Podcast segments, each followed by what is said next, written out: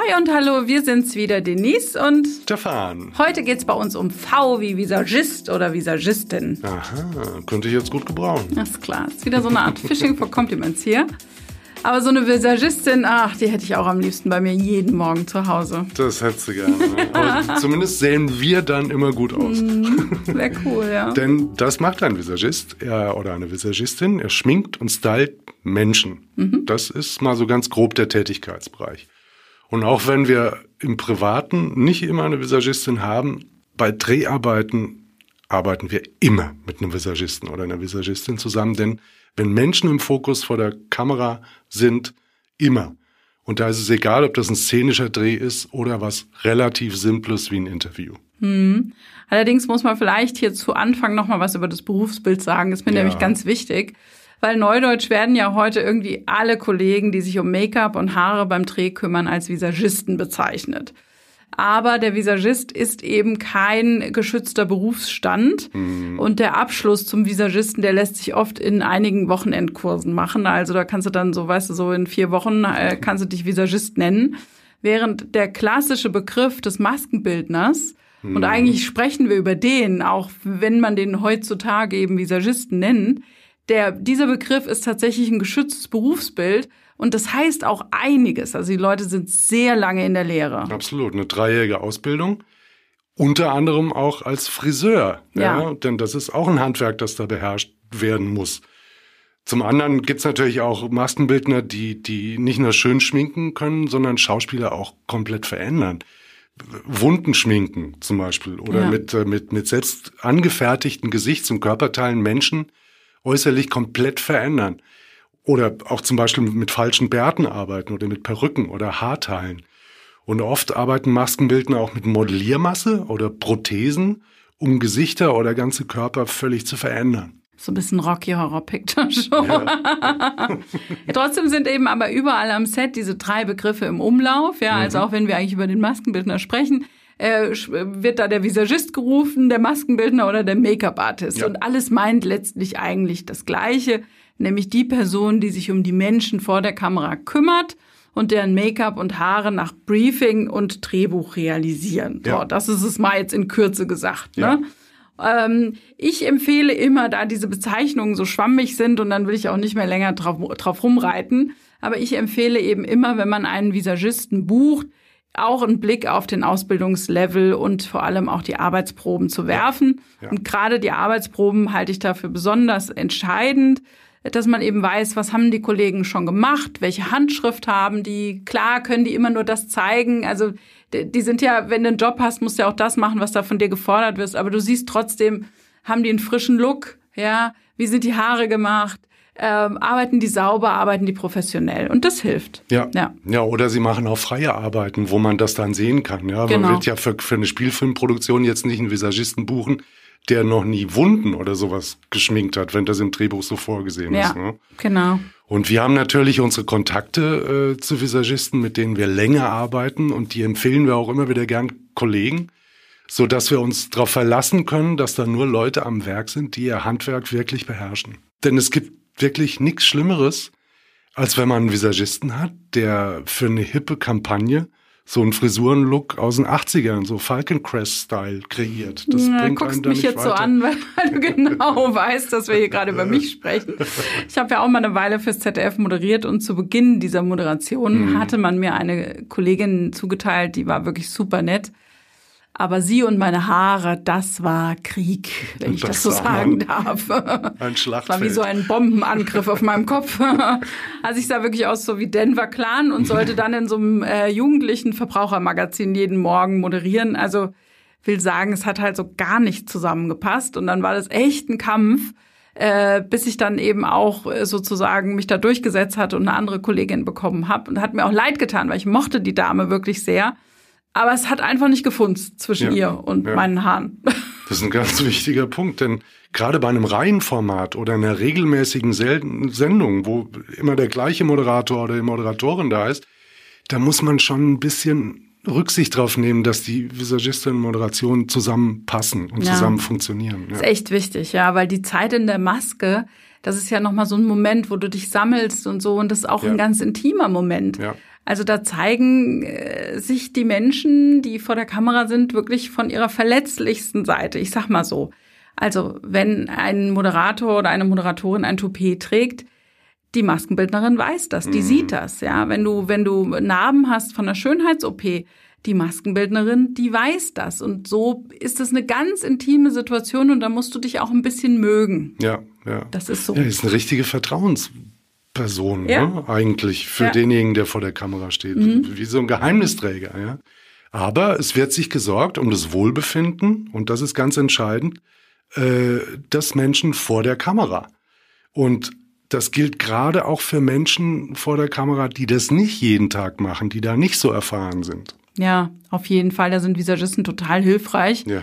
auch um eben Lampenfieber abzubauen oder um eine Wohlfühlatmosphäre zu schaffen. Ja, also man muss sich ja auch so ein Interviewgast, das musst du dir jetzt mal vorstellen. Also du kommst zum Beispiel, du arbeitest in einem großen Konzern, kommst gerade aus einem Meeting, ne, hast da noch heiß diskutiert mit Kollegen und zack, jetzt sollst du da mal rüberkommen, jetzt ist Interview Oh, da stehst Ganz du entspannt. Da. Ja. Total entspannt, ja. Da, da kannst du noch so professionell sein, da bist du auch einfach nicht so in der Stimmung. Mhm. Und da ist es eben total wichtig, dass da so ein Maskenbildner, ein Visagist ist, der dir einfach das mal nimmt. Und da ist diese Zeit, wo du da ankommst, zur Ruhe kommst, äh, in die richtige Stimmung kommst, die ist total wichtig. Manchmal brauchst du eine Maskenbildnerin dann in dem Moment auch nur fünf Minuten, aber diese Viertelstunde, die du da sitzt, und runterkommst. Die ist es eigentlich. Absolut. Aber da nennst du ein großes Stichwort, nämlich die Zeit. Ja.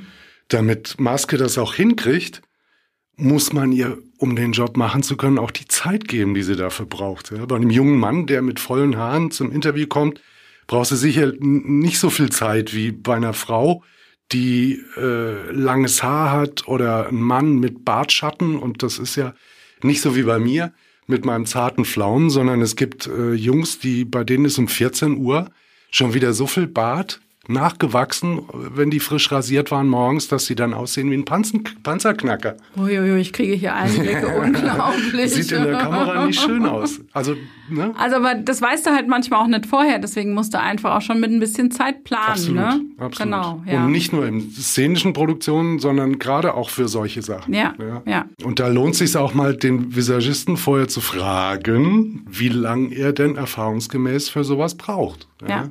Vielleicht sollte man mal so als Faustregel festhalten. Also für ein Interview mit einem, mit einem Mann sollte man immer 30 Minuten zwischen Ankommen und Drehfertig einrechnen. Das würde ich mal so per se mhm. machen. Und ich weiß, jetzt gerade wenn du so ein CEO hast oder so, da sind gerade Assistenten, die takten den immer sehr eng, da musst du viel diskutieren, da musst du dich echt durchsetzen, dass du diese 30 Minuten bekommst, weil die sind eben eng getaktet. Mhm. Dennoch ist es wichtig so. Bei Frauen würde ich sicherheitshalber immer mal mit einer Stunde planen, weil, wie gesagt, man weiß nicht so genau, wie sind die Haare und und und.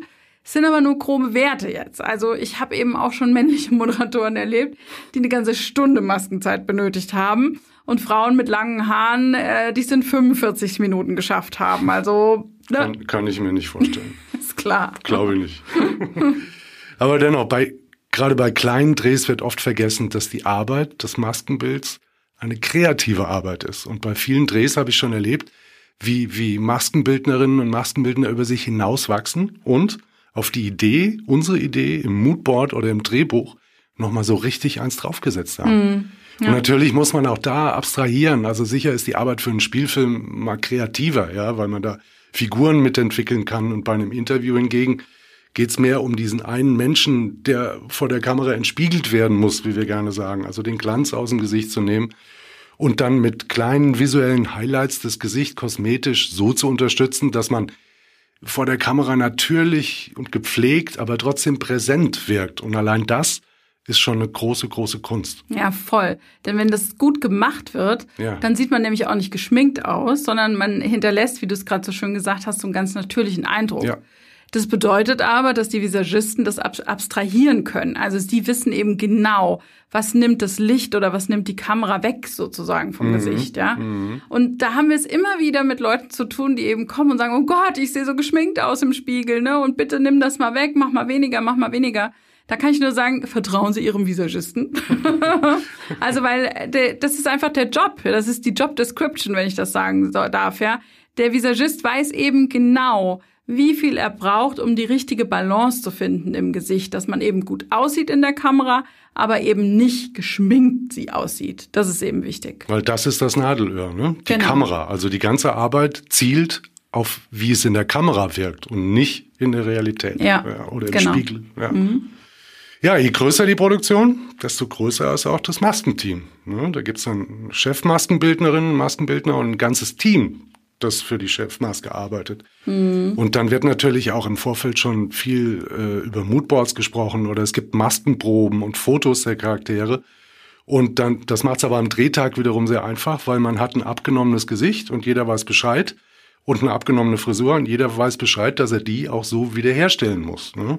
Mhm. Und äh, Head of Department, Chefvisagistin, führt dann das Team der Maskenbildner an. Sie steckt die Eckpunkte ab und guckt, dass jeder so eigenständig und kreativ wie möglich selbst arbeiten kann. Ja. ja. Ist richtig. Aber manchmal, dabei hält sich dann die Chefvisagistin auch mal so was übrig, ne? was, wo sie sich schon die ganze Zeit drauf ja, gefreut hat. Ein also, kleines Spaß. also ich denke da jetzt gerade mal an diese Produktion, die wir in Berlin hatten. Hatten, ja. wir hatten wir zwei sehr süße Schauspieler, die waren so um die 18 und die sollten aber zwei Jungs mimen so um die 12. Das heißt, äh, als die ans Set kam, hat er mal direkt ich gesagt. schon gesehen, ne? Man saß hier ein bisschen an, die plant was. Genau, genau. Dann hat sie gesagt, so Männer, jetzt mal mitkommen, ne? Und dann wurde da also mal direkt die Rasierklinge rausgeholt und dann hat sie denen die Beine rasiert. Das war natürlich für die Jungs, war das natürlich ah, crazy. Schockierend. Schockierend. Schockierend. Also sie hatte Spaß, wenigstens ja. mal kurz am Tag. Aber nochmal zurück. Also so ein Visagist am Set, das ist eben eine Mischung für mich aus Kosmetika, Friseur, Friseur, Typberatung, Psychologe, Seelentröster, Maniküre-Profi, aber auch so ein bisschen persönlicher Assistent des mhm. Protagonisten vor der Kamera. Ne? Also der Visagist oder die Visagistin, die hält immer eine Decke parat, wenn es ein bisschen kalt ist, hat das Lieblingsgetränk Standby, nimmt Handy und andere persönliche Gegenstände, solange gedreht wird, macht noch ein paar Making-of-Fotos. Also die ist wirklich so das rundum sorglos Paket, finde ich. Das, das ist stimmt. einfach Wohlfühlen vor der Kamera, dass der, der vor der Kamera ist, dass bei dem alles in Ordnung ist. Ja. So. Und das spiegelt natürlich auf uns zurück, ne? Ja. Wenn der Cast happy ist und gepampert und dann geht's uns natürlich auch gut. Und ja. im Bild sieht man es halt auch. Mhm. Und deshalb ist für uns eine Visagistin oder eine Maske am Set komplett unverzichtbar. Und ja. auch wenn das Budget knapp ist, ohne Maske. Nicht drauf verzichten. Mhm. Klar, also ich krieg das auch mal selber hin, mit unserem Puderset und dem Umhang so ein bisschen zu entspiegeln, ein bisschen Glanz zu nehmen, damit wir technisch zumindest äh, ein bisschen sauberes Bild haben und sich nicht jede Lampe im, im Gesicht spiegelt.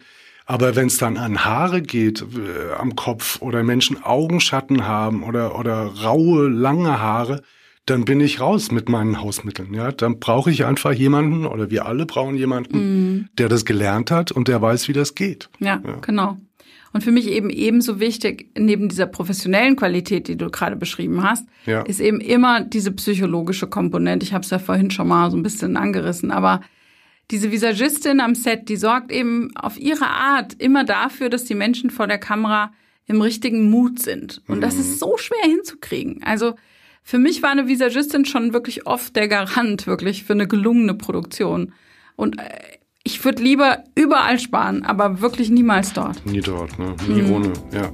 Also keine Visagistin, kein Bewegtbild. Und auch nicht die Haare schön. nee, das auch nicht.